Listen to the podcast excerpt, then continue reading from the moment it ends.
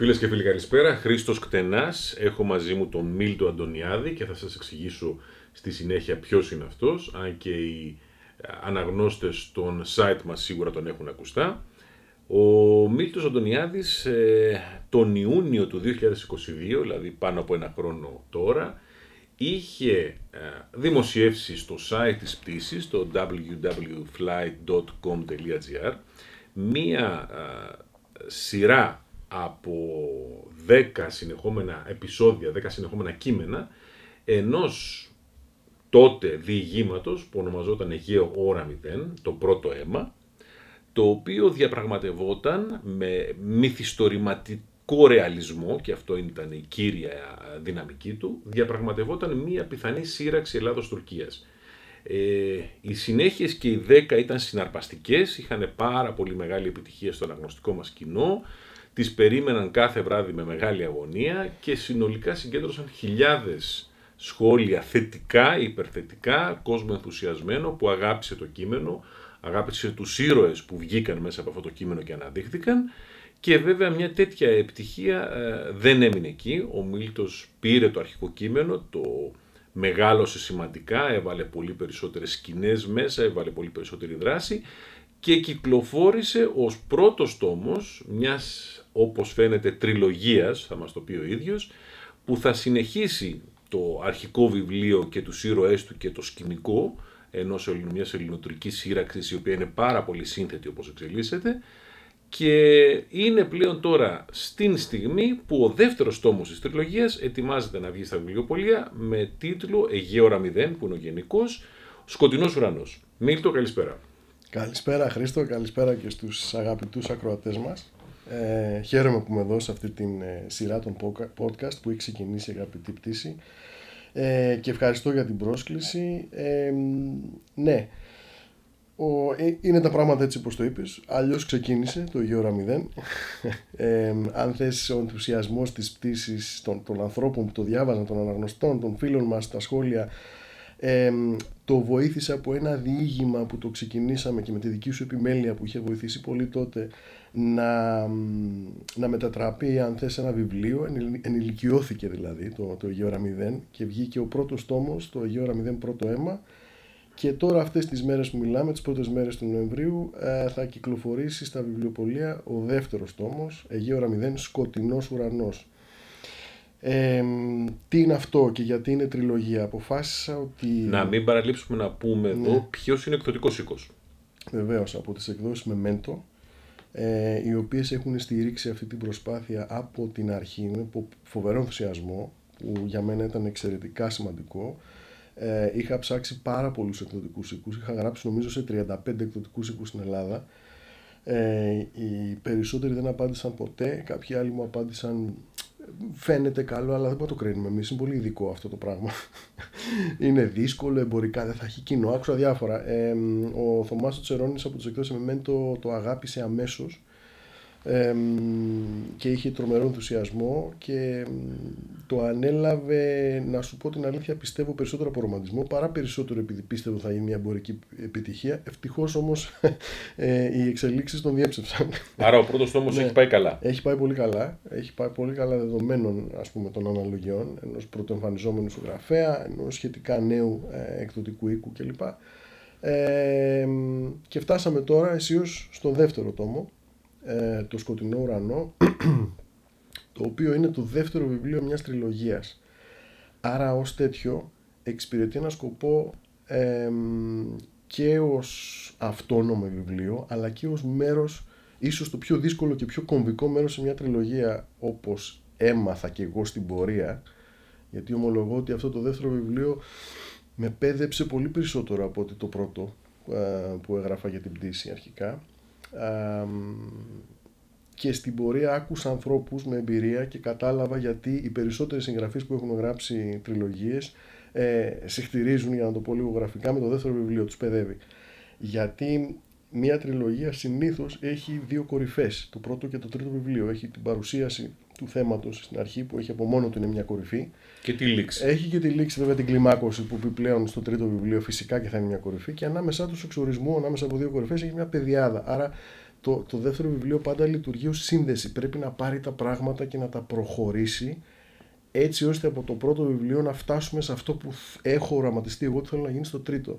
Και τι είναι αυτό, είναι πολύ συγκεκριμένο στο Γιώργο 0. Στο, στο πρώτο βιβλίο, στο πρώτο αίμα, αυτό που είδαμε είναι ένα σενάριο λίγο πολύ όπως το γνωρίζουμε και το πιστεύουμε ότι θα γίνει με τα δεδομένα τα σημερινά. Ενός μιας ελληνοτουρκική σύραξη. Μπράβο. Η οποία όμως θα είναι σύντομη. Γιατί, γιατί ο ξένος παράγοντας, δηλαδή το ΝΑΤΟ, ε, θα επέμβει με όποιο τρόπο μπορεί ε, για να μας βάλει να κάτσουμε στο τραπέζι και να κάνουμε μια ανακοχή και να διαπραγματευτούμε, διότι πολύ απλά είμαστε και δύο σύμμαχοι, είναι η νοτιοανατολική πτέρυγα του ΝΑΤΟ, δεν μπορεί να καταρρεύσει αυτό το πράγμα, άρα by hook or by crook που λένε και στο χωριό μου, θα λήξει.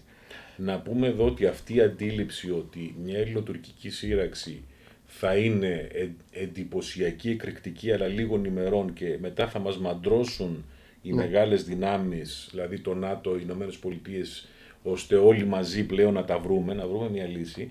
Ε, στην Ελλάδα όχι απλώς διαχέεται πάρα πολύ, αλλά έχει γίνει και πιστευτεί, ε, φοβάμαι, και από μεγάλο μέρος και του πολιτικού και του στρατιωτικού κόσμου, που σχεδιάζει ή έχει στο μυαλό του ότι κάτι τέτοιο θα είναι η λογική εξέλιξη και άρα έχει επηρεάσει και πολύ μεγάλο μέρος της ελληνικής διπλωματίας, των ελληνικών δογμάτων, των ελληνικών εξοπλισμών, μια εκρηκτική δηλαδή κατάσταση η οποία θα είναι ο λίγων ημερών. Και όποιος καταφέρει να αποκομίσει μεγαλύτερα κέρδη ή να έχει τις λιγότερες ζημίες, ε, θα κατέβει μετά στο τραπέζι των διαπραγματεύσεων από πλευράς ισχύω. Αλλά εδώ να πούμε ότι αυτό είναι μάλλον μια φαντασίωση ελληνική βολική και δεν εγγυάται κανένας ότι έτσι θα είναι πραγματικά. Και νομίζω το βιβλίο σου εκεί πάει να θίξει ένα κρίσιμο ζήτημα που είναι πολύ μεγαλύτερο του μυθιστορηματικού περιεχομένου. Πολύ σωστά το έθεσες. Πραγματικά η τριλογία εκεί θα φτάσει. Στο Δηλαδή θα δούμε, δηλαδή κυρίως στο τρίτο βιβλίο, ήδη από το δεύτερο βιβλίο έχουν δημιουργηθεί προϋποθέσεις. Θα δούμε έναν πόλεμο ε, ο οποίος δεν θα λήξει ούτε σε 24 όπως το πρώτο βιβλίο, ούτε σε 48, ούτε σε 36 ώρες. Ε, δεν θα μπορεί να λήξει. Συνεπώς εκεί θα, θα αντιμετωπίσουμε κάποια άλλα ζητήματα από αυτά που είδαμε στο πρώτο βιβλίο. Πώς μπορεί να ανταπεξέλθει η χώρα μας σε μια ε, διαρκή, μάλλον σε μια ε, πολεμική σύγκρουση διαρκείας. Αν, ε, ξέρεις, όταν γραφόταν το πρώτο βιβλίο, έγινε εισβολή στην Ουκρανία. Και τότε ακόμα, για άλλους λόγους βέβαια, εκεί δεν είναι ΝΑΤΟ, αλλά και τότε ακόμα οι περισσότεροι αναλύτε περιμέναν ότι αυτό το πράγμα θα διαρκέσει κάποιες μέρες, κάποιες εβδομάδες. Ναι, λέγανε ότι θα κερδίσει η Ρωσία γρήγορα ναι. γρήγορα και θα πάνε οι Ουκρανοί σε κάποιες διαπραγματεύσεις. Και τώρα είμαστε 1,5 χρόνο μετά Ακριβώς. και δεν σταματάει τίποτα και βλέπουμε το αντίθετο, ότι προδιαγραφές να συνεχιστεί, κανείς δεν ξέρει βέβαια, να συνεχιστεί για άλλο 1,5 χρόνο ή κανείς δεν ξέρει το, το πότε. Ακριβώς. Κανείς δεν, ξέρει, κανείς δεν ξέρει τι θα γίνει στο Ισραήλ. Άλλη ναι, ανάφλεξη. Ναι, δηλαδή, ε, βλέπουμε ότι ο κόσμος μας δηλαδή έχει αλλάξει και έχει φύγει λίγο από αυτή τη θεώρηση που ήταν ίσως βολική αυτή που περιέγραφες ότι έχει μεγάλο μέρος της κοινωνίας και της ε, ηγεσίας της χώρας ίσως την ενστερνίζεται. Και έτσι λοιπόν λίγο μετά αφού άρχισα να γράφω το πρώτο βιβλίο αποφάσισα ότι θα ήθελα να μεγαλώσει αυτό το πράγμα και να φτάσει και να αγγίξει αυτό το ακόμα πιο δυστοπικό και ακόμα πιο δύσκολο σενάριο ε, που λέει ναι, πώς θα ανταπεξέλθει η χώρα από πλευράς υποδομών, από πλευράς ανθρώπων, από πλευράς επάρκειας σε, σε, σε, στα, στα, στα, στις βασικές, στα αγαθά και βασικές ανάγκες, ε, από πλευράς εξοπλισμών, πυρομαχικών, από πλευράς ένα σωρό πραγμάτων. Οικονομίας. Οικονομίας ακριβώς, δηλαδή με ποιο τρόπο θα μπορέσεις να συνεχίσεις να πολεμάς εάν δεν λήξεις. Το πρώτο βιβλίο ε, άγγιξε το άλλο σενάριο που λέει ότι ε, θα θα υπάρξει λήξη σύντομα, είναι δεδομένο αυτό. Το θέμα είναι μέχρι τότε να μην έχεις χάσει έδαφος, να μην κάτσεις στο τραπέζι χωρίς κανένα δυο νησιά. Αυτό μας έδειξε το πρώτο βιβλίο. Το, το, το τρίτο βιβλίο δείχνει, θα δείξει, θα λέγεται κατάσταση πολιορκίας και θα δείξει έναν πόλεμο τέτοιο, ο οποίος δεν λύγει και πρέπει η χώρα να στραγγίξει ό,τι έχει και όπου, όπου μπορεί να βρει δυναμικό ανθρώπινο και άλλο ε, για να ανταπεξέλθει. Το δεύτερο βιβλίο κάνει κάτι πολύ σημαντικό ο Σκοτεινός Ουρανός για να μπορέσει να γίνουν τα πράγματα του τρίτου βιβλίου ε, πιο ρεαλιστικά και πιο πιστευτά πρέπει να συντελεστούν κάποιες αλλαγές στο περιβάλλον το γεωπολιτικό σε σχέση με αυτά που γνωρίζουμε σήμερα. Γιατί σήμερα η αλήθεια είναι ότι είναι κάπως δύσκολο να φανταστούμε δύο ε, συμμάχους του ΝΑΤΟ να μην ε, συμμορφώνονται εν τέλει με τις επιταγές της, ε, των ΗΠΑ. Ε, όμως στο δεύτερο βιβλίο συμβαίνουν πράγματα και θάματα τα οποία θα μας βοηθήσουν να διαβάσουμε τα γεγονότα του τρίτου βιβλίου με άλλο μάτι. Να σε ρωτήσω εδώ, γιατί μιλάμε ταυτόχρονα για το δεύτερο βιβλίο που βγαίνει σε λίγες μέρες ε, στα βιβλιοπολία, αλλά και για το τρίτο.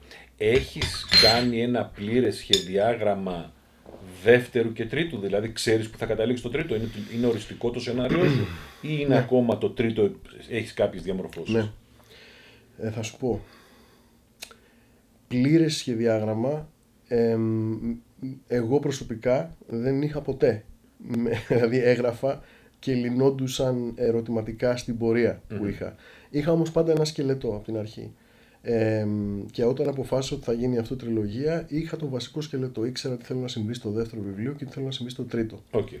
Ε, το, αυτό που ρώτησες τώρα συγκεκριμένα για το τρίτο βιβλίο, το πιο δύσκολο πράγμα να αποφασίσω είναι το πώς ακριβώς θα τελειώσει.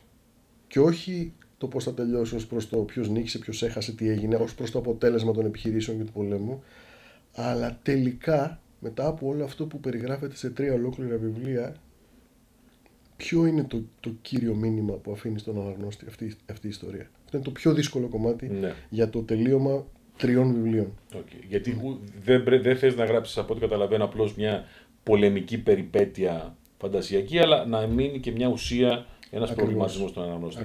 Να πω εδώ για τους αναγνώστες μας ότι ο Μίλτος ασκείται με το πρώτο βιβλίο, το δεύτερο τώρα και το τρίτο που ελπίζουμε να το δούμε σε κάνα χρόνο από σήμερα. θα προσπαθήσω. Δεν, είναι πολύ νωρίς για να δεσμευτώ, αλλά θα προσπαθήσω. Ασκείται λοιπόν σε αυτό που διεθνώς λέγεται ρεαλιστική πολεμική μυθιστορία, η οποία τι είναι, δεν είναι απλώς ένα μυθιστόρημα, δεν είναι γράψιμο ενός μυθιστορηματικού κειμένου, είναι μια πολύ εξειδικευμένη παράμετρος ε, λογοτεχνική, η οποία τι κάνει, ε, εστιάζει σε θέματα διεθνών σχέσεων γεωπολιτικής και πολέμου κυρίως, πολεμικών επιχειρήσεων, με φοβερό ρεαλισμό. Δηλαδή, ε, δεν κατασκευάζει ο συγγραφέας ένα δικό του πλανήτη, ένα δικό του κόσμο, χρησιμοποιεί απόλυτα ρεαλιστικά και πρακτικά στοιχεία ε, πολιτικά, γεωπολιτικά, οικονομικά, στρατιωτικά, αμυντικά, τεχνολογικά, καθημερινά πράγματα που τα βλέπουμε σήμερα και τα βιώνουμε, άρα θέλει μια πολύ μεγάλη μελέτη και προεργασία και με βάση αυτά χτίζει ένα μυθιστορηματικό σενάριο το οποίο αναλόγως βεβαίως και τις ικανότητές του μπορεί να γίνει πάρα πολύ εντυπωσιακό και ενδιαφέρον και να ενθουσιάσει τους αναγνώστες. Ο πιο γνωστός, τουλάχιστον στον χώρο το δυτικό, τέτοιο συγγραφέα σύγχρονος είναι ο Tom Clancy, που πολλά βιβλία του έχουν γίνει ήδη και μεγάλες επιτυχίες στο Hollywood, όπως παραδείγματος χάρη το κυνήγι του Κόκκινου Οκτώβρη ή οι ταινίες με τον ήρωά του, τον Jack Ryan. Ε, ο Μίλτος έχει ήδη αποκληθεί από αρκετούς αναγνώστες στην Ελλάδα ως ο Tom Clancy της Ελλάδος. Ε, βαρύ το φορτίο. Πάρα πολύ. Πάρα πολύ. Πάρα πολύ. Ε, αισθάνθηκες να, να πούμε λίγο για το τεχνικό κομμάτι της υπόθεσης. Ναι. Πώς ένας άνθρωπος ο οποίος ασχολείται στην καθημερινότητά του με... Ε, δουλεύω στο technology industry, είμαι mm. στέλεχος σε μια εταιρεία τεχνολογίας, software, ε, με διεθνείς πελάτες κλπ. Security έχει μέσα κλπ. Ε, έχω σχέση με τον χώρο της τεχνολογίας μεν, αλλά με το χώρο της άμυνας και της διπλωματίας όχι άμεση επαγγελματική, μόνο μέσω ανθρώπων και καταστάσεων που έχω ζήσει. Ωραία, άρα λοιπόν ένας άνθρωπος με το δικό σου παρελθόν και περιβάλλον πώς μπαίνει στο χώρο των πολύ εξειδικευμένων γνώσεων και περιγραφών αμυντικών καταστάσεων; Ωραία, πρώτα απ' όλα μπαίνει από μικρό παιδί, γιατί αυτό είναι ένα μικρόβιο που έχουμε μερικοί άνθρωποι έτσι και γνωστό σε έτσι, όλους, ναι. γνωστό σε όλους και το, το, το, αγαπάμε και το ξασκούμε, άρα ε, ο χρόνος που έχουμε αφιερώσει σε αυτό είναι αμέτρητος. Δεύτερον, ε, είναι εμένα τουλάχιστον μου φάνηκε σημαντικό ειδικά στο πρώτο βιβλίο να έχω βιώσει καταστάσεις ως μάρτυρας ε, τις οποίες περιγράφω στο βιβλίο. Υπάρχουν μέρη ε, και άνθρωποι τους οποίους περιγράφω που τα έχω δει με τα μάτια μου, που τους έχω γνωρίσει. Αυτό θεωρώ ότι είναι το πιο δύσκολο κομμάτι. Δηλαδή η έρευνα, η τεχνικό, αν θες, επιχειρησιακή, μπορεί να γίνει και από τον καναπέ, αλλά είναι δύσκολο να, να αντιληφθείς για να τους περιγράψεις μετά πώς λειτουργούν αυτοί οι άνθρωποι, οι, οι ήρωες που περιγράφονται στο βιβλίο. Αυτό... Π.χ. πούμε, στο πρώτο βιβλίο έχουμε μεγάλες περιγραφές στο Καστελόριζο. Ένα μεγάλο μέρος του, του σκηνικού είναι στο Καστελόριζο. Ναι. Ε, αυτό ήταν ένα κομμάτι το οποίο ερεύνησα γιατί δεν γνώριζα λόγο. Τα κομμάτια τα αεροπορικά και τα ναυτικά μου ήταν νομίζω πιο εύκολο να, να φανταστώ τους ήρωές μου πώς θα μιλούσαν, πώς θα έπραταν και πώς όχι επειδή έχω κάποια προσωπικά βιώματα. ένα, ένα κομμάτι ας πούμε, που με δυσκόλεψε στο δεύτερο βιβλίο για να περάσουμε και στο σκοτεινό ουρανό είναι ότι έχω μια ε, υποβρυχιακή πλοκή που έλειπα από το πρώτο βιβλίο. Είπες άλλωστε για τον Tom Clancy, ε, ε, νομίζω ξεκίνησε με το κυνήγι του Κόκκινου Οκτώβρη. Είναι λοιπόν κάτι το οποίο εγώ μέχρι τώρα στη ζωή μου δεν είχα γνωρίσει υποβρυχιάδες και είχα μια πάρα πολύ μεγάλη αν θες, όχι αγωνία αλλά ε, ε, περιέργεια να καταλάβω ένας άνθρωπος που ζει σε αυτό το πολύ ειδικό περιβάλλον. Είναι πραγματικά πάρα πολύ. Σε ένα σωλήνα, ας πούμε, 200 μέτρα κάτω από το, από το νερό, που ξέρεις ότι το περιβάλλον θέλει να σε σκοτώσει. Δεν θέλει ο εχθρό. Θέλει το περιβάλλον πρώτα απ' όλα. Είναι σαν ένα διαστημόπλιο. Και είμαι, ήμουν σίγουρος από την αρχή ότι πρέπει να, να γνωρίσεις αυτούς τους ανθρώπους να καταλάβεις πώς σκέφτονται. Ξέρω, ας πούμε, πώς επηρεάζει έναν αεροπόρο η δουλειά του, τον τρόπο σκέψης του, στη ζωή του, στην καθημερινότητα μετά από πολλά χρόνια. Πώς έναν καπετάνιο σε μια γέφυρα, το ότι έχει 200 ανθρώπους ψυχές πάνω πλήρωμα. Αυτά είναι στοιχεία της δουλειάς σου, τα οποία σου διαμορφώνουν το χαρακτήρα με τα χρόνια. Στο υποβρύχιο τι γίνεται; Μου έλειπε αυτή η γνώση. Μου πήρε πολύ καιρό για να μπορέσω να βρω τρόπο να το προσεγγίσω και να το ερευνήσω, για να, για να μιλήσω για έναν κυβερνήτη, ας πούμε, ενός υποβρυχίου και να μην λέω μπουρδες τώρα, ότι φαντάζομαι εγώ. Και άρα μίλησες με κυβερνήτες υποβρυχίου. Ε, εντάξει, δεν, δεν λέγεται. Αλλά... Έκανα την έρευνα μου. εντάξει, δεν θα εκθέσουμε ναι, κανένα, ναι. αλλά ε, μπορώ να πω και εγώ από τη δική μου πλευρά της πτήσης που έχουμε, βρισκόμαστε σε επαφές συχνές με αξιωματικούς όλων των κλάδων των ενόπλων δυνάμεων ε, είτε ενεργεία είτε απόστρατους, ε, οι οποίοι σχολιάζοντας τη δουλειά του Μίλτου όπως την είχαν δει στο πρώτο βιβλίο, βεβαίωσαν και οι ίδιοι για την ρεαλιστικότητα και αυθεντικότητα των περιγραφών τους. Και έχοντας διαβάσει και το δεύτερο τόμο πριν και στα βιβλιοπολία γιατί ο Μίλτος ήταν ευγενής να μου τον δώσει ε, μπορώ και εγώ να βεβαιώσω ότι υπάρχει αυτή η, η, η περιζήτητη αυθεντικότητα γιατί είναι πολύ σημαντικό στα θέματα ε, και τα μυθιστορηματικά αλλά κυρίως τα ουσιώδη γεωπολιτικά και πολεμικά να μην μιλά στον αέρα. Είναι πολύ εύκολο για ένα συγγραφέα να κατασκευάσει ό,τι θέλει, και να φτιάξει από μηχανής θεούς και καταστάσεις οι οποίες να ε, ε, εκ, εκβιάζουν το αποτέλεσμα εύκολα, αλλά είναι πολύ πιο δύσκολο να προσαρμόσεις αυτό που θες να πεις πάνω σε μια πραγματικότητα η οποία έχει τα πάντα μέσα και πολυσύνθετες μηχανές και πολύπλοκους ανθρώπους με τις αδυναμίες τους και πράγματα που δεν δουλεύουν και πράγματα που θα σε ξαφνιάσουν και πράγματα απειρχιωμένα όλα μαζί πρέπει να συνθέσουν μια αντίληψη η οποία να δίνει ρεαλισμό στο μυθιστόρημα αλλά και περιεχόμενο κυρίως. Ο σκοτεινός ουρανός λοιπόν τώρα ο δεύτερος τόμος ε, μπορώ να πω σαν αναγνώστες ότι ξεφεύγει από τον ελλαδικό χώρο και έχει μια μεγάλη δράση κάπου στη Μέση Ανατολή. Να μην μπούμε ακριβώς, αλλά σε μια κοντινή μας Μέση Ανατολή. Πώς φτάνουμε εκεί πέρα; Θα έλεγα ότι η σπίθα ξεκινάει από τη Μέση Ανατολή. Η δράση, το κύριο θέατρο που βλέπουμε είναι η Ανατολική Μεσόγειος, όπως μας αρέσει να τη λέμε εμείς Ανατολική Μεσόγειο, ε, δηλαδή από την Κύπρο ας πούμε και κάτω και από το Καστελόριζο και πέρα ας πούμε. Ενώ κανονικά Ανατολική Μεσόγειος είναι κάτι πολύ μεγαλύτερο. Ε, πώς φτάσαμε εκεί; Το βιβλίο Σκοτεινός Ουρανός ξεκινάει εκεί ακριβώς που τελείωσε το πρώτο βιβλίο. Άρα βλέπουμε δύο χώρες. στο πρώτο μέρος, ο Σκοτεινός Ουρανός χωρίζεται σε τρία μέρη.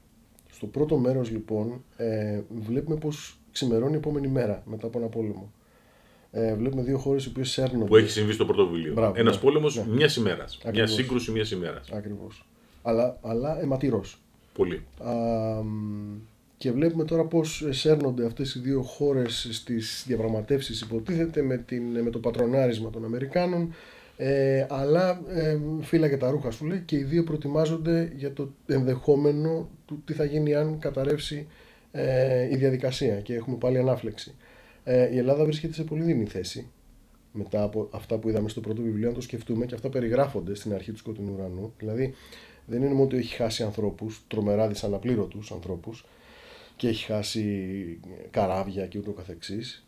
ό,τι αξιόλογο όπλο είχαμε, στο πρώτο βιβλίο διαβάσαμε να το καταξοδεύουμε εναντίον ε, μη επανδρομένων και ούτω καθεξής. Δηλαδή πύραυλοι Αστέρ, πύραυλοι Εξωσέτ, πύραυλοι Μέτεορ φεύγαν εκεί και ε, η, η χώρα μετά από αυτή την σύγκρουση έχει καράβια με άδεια κελιά πυράβλων.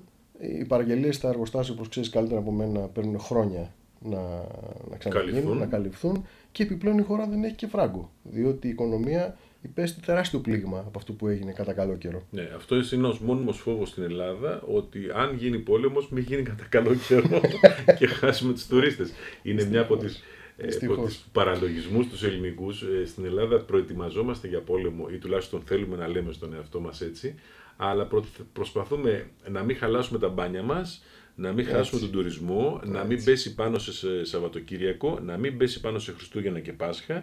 Γενικώς, αν η Ελλάδα συρθεί σε πόλεμο, η εθνική απέτηση είναι να μας βολέψει και λιγάκι και να μην κρατήσει βεβαίως και πάρα πολύ. Παρό, παρόλο που είδαμε ότι και οι δύο πόλεμοι, οι δύο ευνηδιασμοί του Ισραήλ έγιναν πάνω σε γιορτές. Ναι, ακριβώς. Ναι. Ε, Τέλος πάντων, για να επανέλθω λοιπόν, ε, αυτά τα κομμάτια τα βλέπουμε στο, στο πρώτο βιβλίο, τη θέση στην οποία βρίσκεται η Ελλάδα και τι μπορεί να κάνει μπροστά σε αυτά τα διέξοδα. Δηλαδή, θεώρησα ότι το, το δεύτερο βιβλίο μου δίνει την δυνατότητα να αρχίσω να μιλάω για πράγματα που θα μπορούσαν να αλλάξουν. Ξέρεις, στο πρώτο βιβλίο βλέπαμε με μεγάλη προσήλωση νοοτροπίες και καταστάσεις τις οποίες γνωρίζουμε σήμερα. Μπορεί να μιλάει για το 2029, αλλά στην πραγματικότητα δεν έχουν αλλάξει πολλά πράγματα. Ναι, τοποθετεί ναι, τη δράση το 2029, ακριβώς.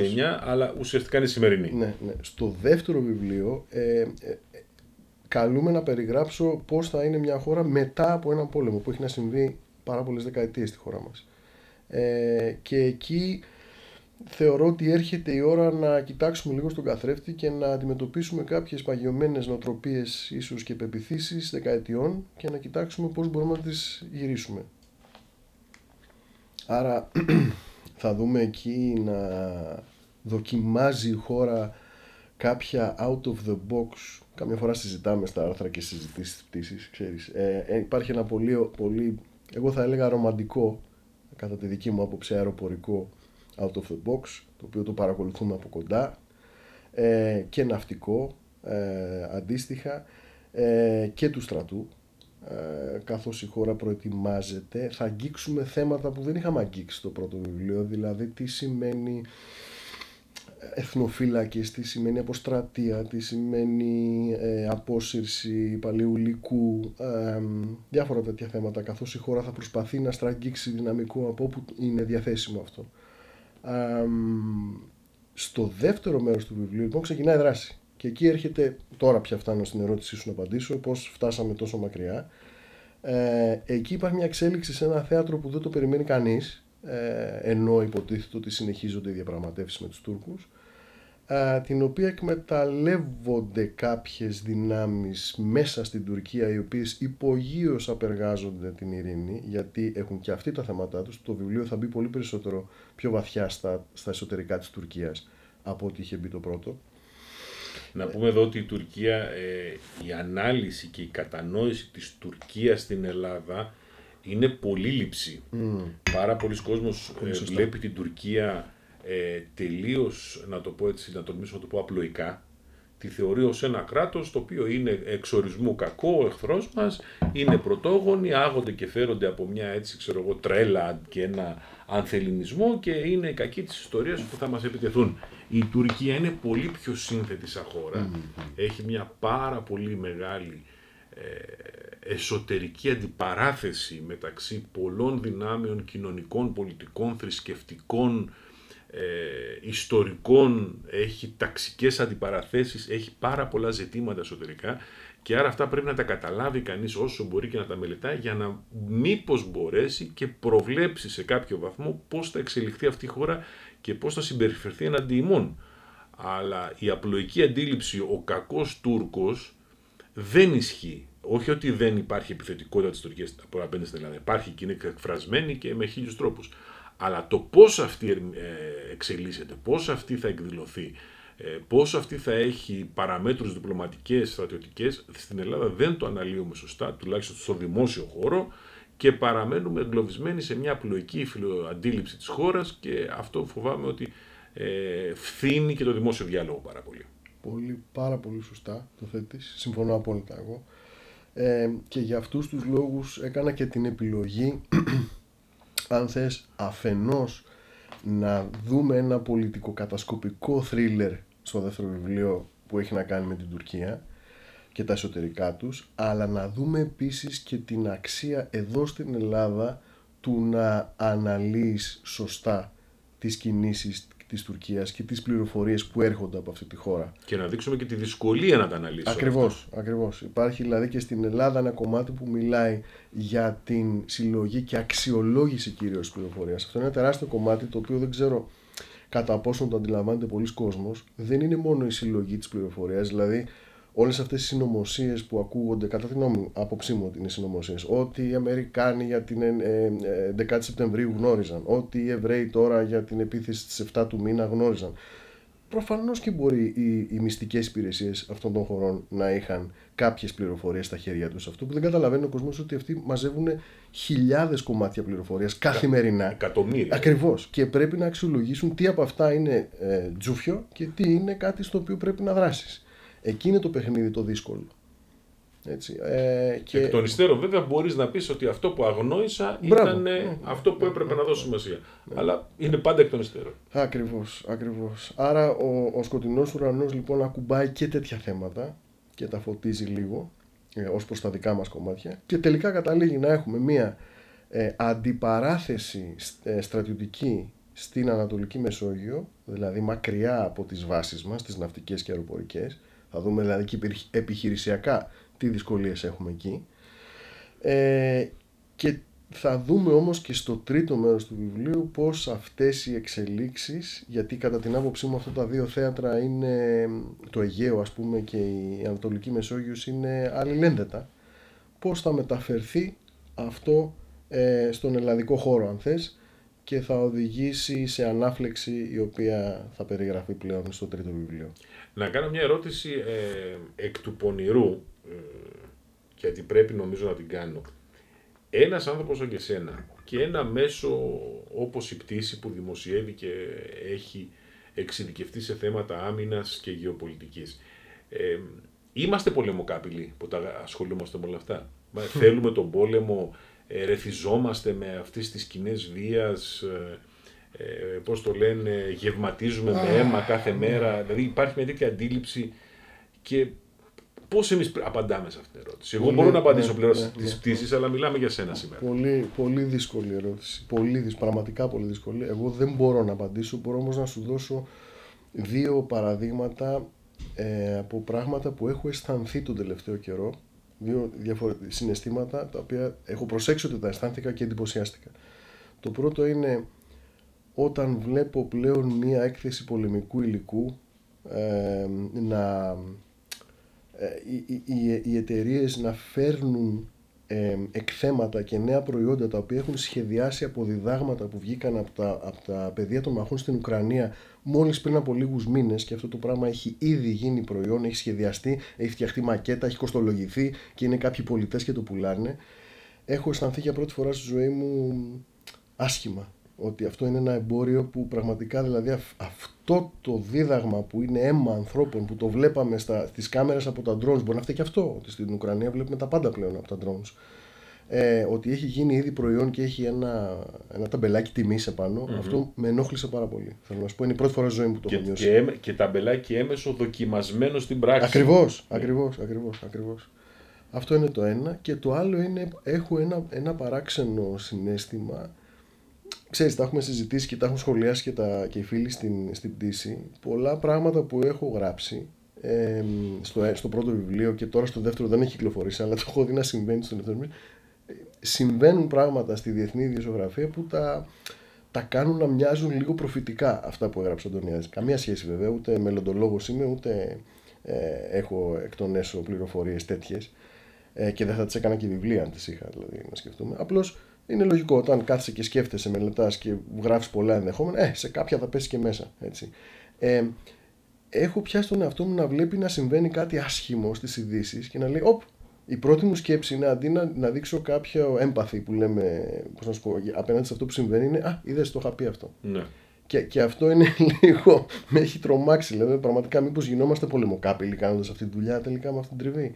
Δεν ξέρω. Δεν ξέρω ποια είναι η απάντηση. Εγώ σου λέω... Η απάντηση που εγώ έχω να δώσω είναι το εξής: Ότι όσοι ασχολούμαστε με τα αμυντικά και έχουμε σώα στα σφρένας, βάζω αυτή την παράμετρο, ε, το κάνουμε ούτε γιατί φαντασιωνόμαστε πόλεμο, ούτε γιατί εξηταριζόμαστε από το αίμα, ούτε γιατί ε, έχουμε κάποια έτσι, πώς το λένε, ενδόμηχη ε, έξαρση μέσα μας και θέλουμε ας πούμε, να αναδειχθούμε ήρωες σε κάποιο μελλοντολογικό πολεμικό πεδίο.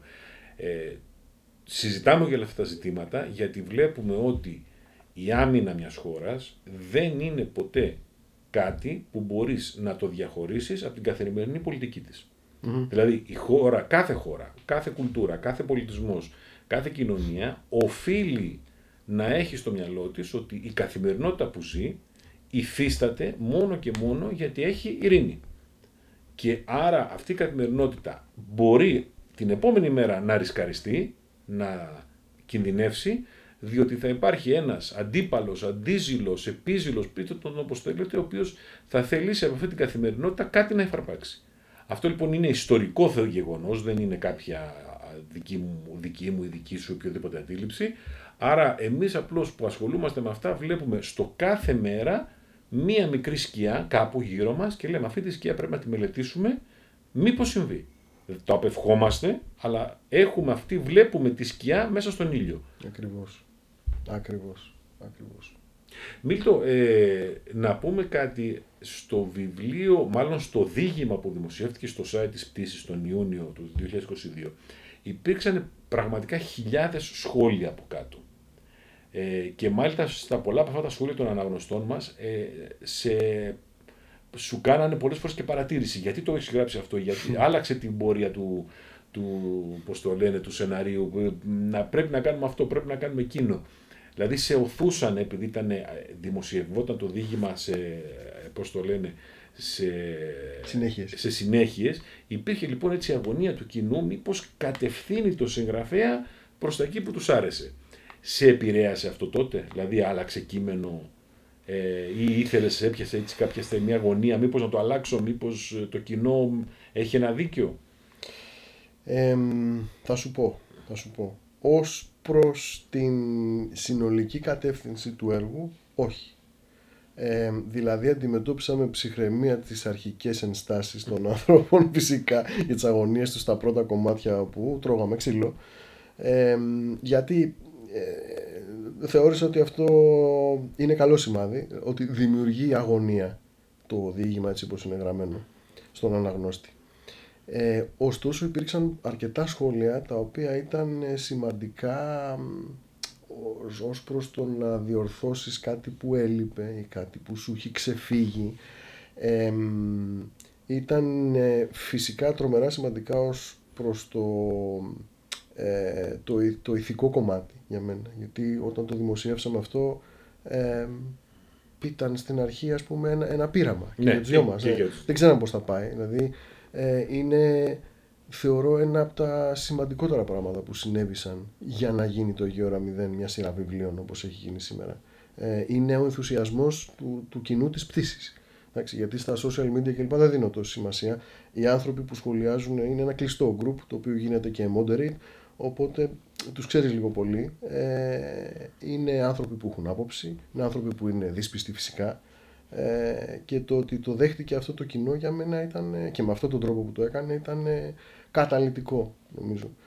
Να πούμε εδώ ότι ο Μίλτος στα βιβλία του και, το, και στο δεύτερο τόμο που συζητάμε σήμερα δεν γράφει μόνο το κείμενο, φτιάχνει σχέδια, σκίτσα, mm. χάρτες, ναι. δηλαδή δίνει ένα πάτημα ρεαλισμού ακόμα περισσότερο. Ο αναγνώστης μπορεί να δει μέσα από οπτικό υλικό, μπορεί να δει τι είναι όλα αυτά που περιγράφονται, πού βρίσκονται, πού γίνονται, σε ποιες περιοχές του πλανήτη, πώς λειτουργεί ένα μηχάνημα, ένα όπλο, ε, και αυτό είναι μια εξτρά παροχή, δεν είναι πολύ συνηθισμένη στο χώρο αυτής της της λογοτεχνίας, της πολιτικής. Δεν είναι, ναι, ναι. Ε, το θεωρώ απαραίτητο. Ε, στο χώρο του βιβλίου κάποιοι θα σου πούν ότι είναι και λίγο, ξέρεις...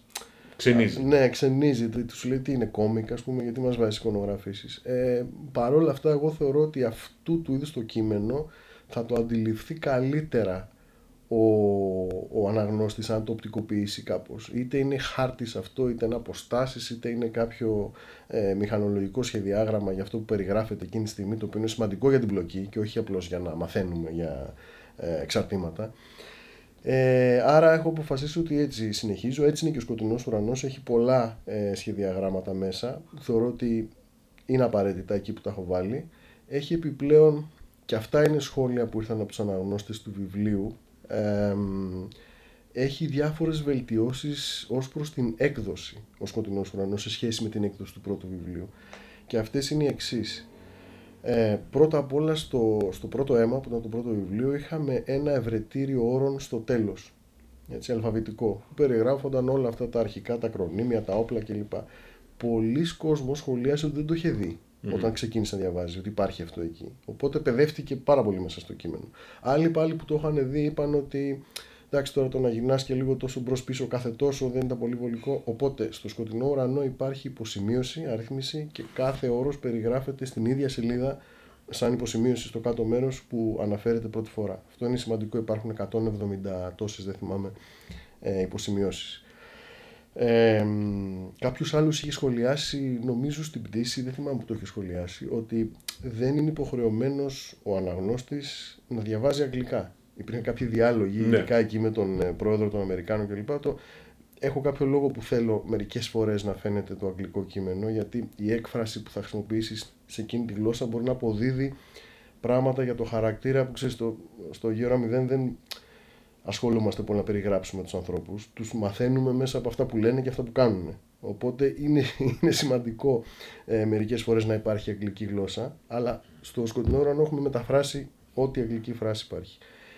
Έχουμε βάλει χάρτες, μια και το ανέφερες, ε, εκτός από αυτούς που υπάρχουν στο κείμενο, υπάρχουν δύο χάρτες ολοσέλιδες στην αρχή του βιβλίου, με δύο περιοχές ε, και τα τοπονύμια τους, τα οποία θα ανατρέξουμε συχνά και θα περιγράψουμε. Το ένα είναι ένας χάρτης της Ανατολικής Μεσογείου, ο άλλος είναι ένας χάρτης της Κωνσταντινούπολης με τις διάφορες περιοχές και τις γέφυρες, επειδή υπάρχει αρκετή πλοκή και δράση στη, μέσα στην Κωνσταντινούπολη. και πολλά πολλά άλλα. Ε, είναι, όλα αυτά λοιπόν έχουν προκύψει από σχόλια που κάναν άνθρωποι αρχικά στην πτήση σε σχέση με το κείμενο και αργότερα για το βιβλίο όταν δημοσιεύτηκε το πρώτο στα social media, σε email, σε μηνύματα, σε τηλέφωνα με έχουν πάρει. Είναι, είναι φοβερή ανταπόκριση του κόσμου. Δεν είναι μεγάλο το κοινό σε ένα τέτοιο βιβλίο ε, σε σχέση με ένα βιβλίο, ξέρεις, τελείως ε, διαφορετικού προσανατολισμού. Είναι ναι, όμως, σε ένα ρομαντικό ναι, μυθιστόρημα θα έχεις περισσότερο. Είναι όμως ε, πάρα πολύ πιστό αυτό έχω καταλάβει. Δηλαδή είναι, είναι άνθρωποι που το έχουν αγαπήσει αυτό το βιβλίο και αυτό είναι εξαιρετικό. Τώρα, στο Σκοτεινό Ουρανό, το δεύτερο τόμο, έχουμε και πολλούς νέους ήρωες, πολλούς νέους χαρακτήρες να αναδεικνύονται και κάποιοι από αυτούς είναι Τούρκοι. Και εγώ λέω πολύ καλά κάνεις, ακριβώς για να αναδείξουμε ότι δεν υπάρχουν ιστορίες χωρίς ανθρώπους από πίσω. Ναι. Το ανάποδο, οι άνθρωποι παράγουν ιστορίες. Έτσι. Ε, πόσο εύκολο είναι να συνθέσεις ένα μυθιστορηματικό, παύλα, ρεαλιστικό χαρακτήρα. Και μάλιστα μιας άλλης κουλτούρας. Ναι. Κοίταξε, θα σου πω, εγώ έχω την πολυτέλεια ακόμα, επειδή είναι το δεύτερο βιβλίο μόλις που εκδίδεται, δικό μου, ενώ ο Tom Clancy ας πούμε νομίζω έχει τα best sellers του μόνο ήταν 17, κάτι τέτοιο, ένα τέτοιο νούμερο, ναι. Οπότε δεν ξέρω τι κάνει ένας τέτοιος άνθρωπο, ένας τέτοιος συγγραφέας. Εγώ που είμαι ακόμα στα πρώτα βήματα, μπορώ να σου πω ότι έχω την πολυτέλεια να φτιάχνω χαρακτήρες πατώντας πάνω σε ανθρώπους που έχω Και όχι να τους κατασκευάζω από λευκή κόλλα στην ουσία να φαντάζομαι κάποιον που τον ξέρω ότι θα ήταν ωραία να τον έβλεπα σε αυτή τη σκηνή και μετά να τον μασκαρεύω λίγο, να το φέρω στοιχεία, καταλαβαίνεις. Ε, οπότε εγώ έχω αυτή την πολυτέλεια. Αργότερα κάποιος ο οποίος κάνει συνεχώς μυθοπλασία, ε, δεν ξέρω ποια είναι η, διαδικασία του, δεν ξέρω, δεν γνωρίζω. Στο, όσον αφορά τους Τούρκους χαρακτήρες που είπες, ε, ναι, υπάρχουν καινούργιοι χαρακτήρες που ε, τους παρακολουθούμε από κοντά στο δεύτερο βιβλίο, πλαισιο, πλαισιώνοντας και έναν χαρακτήρα που τον ξέρουμε από το πρώτο βιβλίο, τον Τζεμ συγκεκριμένα, που ήταν στο Καστελόριζο. Ε, Υπάρχουν όμως και διάφοροι στους οποίους αναφερόμαστε αναγκαστικά, οι οποίοι είναι ο πρόεδρος του ΑΚΠ, ο πρόεδρος του ε, Κεμαλικού Κόμματος, του Ρεπουμπλικανικού μάλλον, ο πρόεδρος των ε, Γκρίζων Λύκων.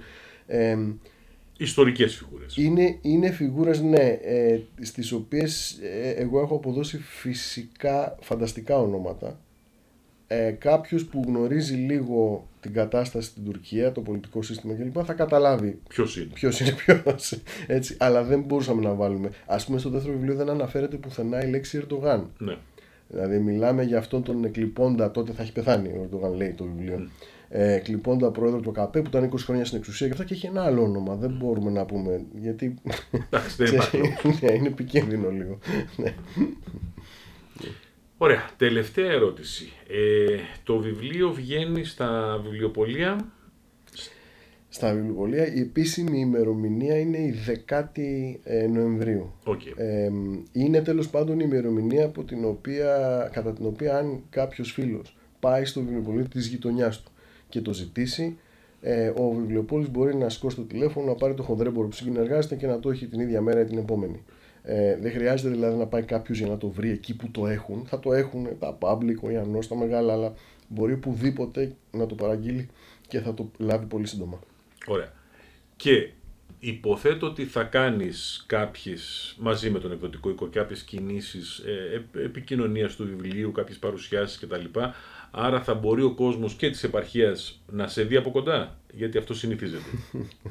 θα, θα, και, και στο πρώτο βιβλίο κάναμε, ε, πήγαμε στην Αλεξανδρούπολη κλπ.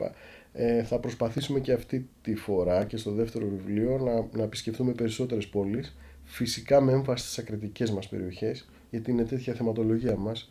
Ε, άρα ε, δεν είναι πολύ εύκολο, έχουμε δουλειές, είναι δύσκολο να φέρεις ομιλητές σε μια παρουσίαση βιβλίου μακριά από την Αθήνα. Αυτό είναι πιο δύσκολο, δεν είναι το δύσκολο να πας εσύ. Ε, εγώ πηγαίνω, πηγαίνω όπου να είναι.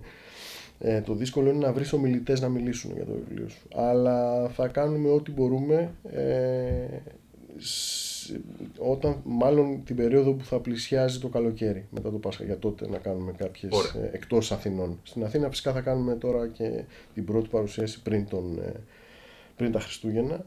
Θα ενημερώσουμε από τη σελίδα του βιβλίου, από το facebook φυσικά και όσοι μας παρακολουθούν από εκεί. Άρα, τις επόμενες μέρες, φίλοι της πτήσης, περιμένετε το Αιγαίο Ραμιδέν, τον δεύτερο τόμο, τον Σκοτεινό Ουρανό, για να συνεχίσετε το ταξίδι με το οποίο ξεκινήσαμε μαζί με τον Μίλτο Αντωνιάδη πέρυσι ε, σε ένα δίγημα 10 συνεχειών στο site της πτήσης, όχι 12 νομίζω. Ήταν 12. Ήταν 12 Ήταν 12. Ναι, σωστά. Ήταν 12. Το οποίο μετά έγινε βιβλίο, πέτυχε, κυκλοφόρησε και τώρα συνεχίζεται αυτή η διαδρομή με ένα δεύτερο τόμο και με τον τρίτον που ελπίζουμε να τον δούμε σύντομα. Μίλτο, σε ευχαριστώ πολύ. Καλή επιτυχία ε, στο βιβλίο σου και θα είμαστε εδώ να δούμε και το τρίτο. Σε ευχαριστώ πάρα πολύ Χρήστο ε, και ευχαριστώ πάρα πολύ και όλους τους αναγνώστες της πτήσης φυσικά. Καληνύχτα από μας και θα συνεχίσουμε τα podcast με πάντα θέματα αμυντικής επικαιρότητας. Καλό βράδυ.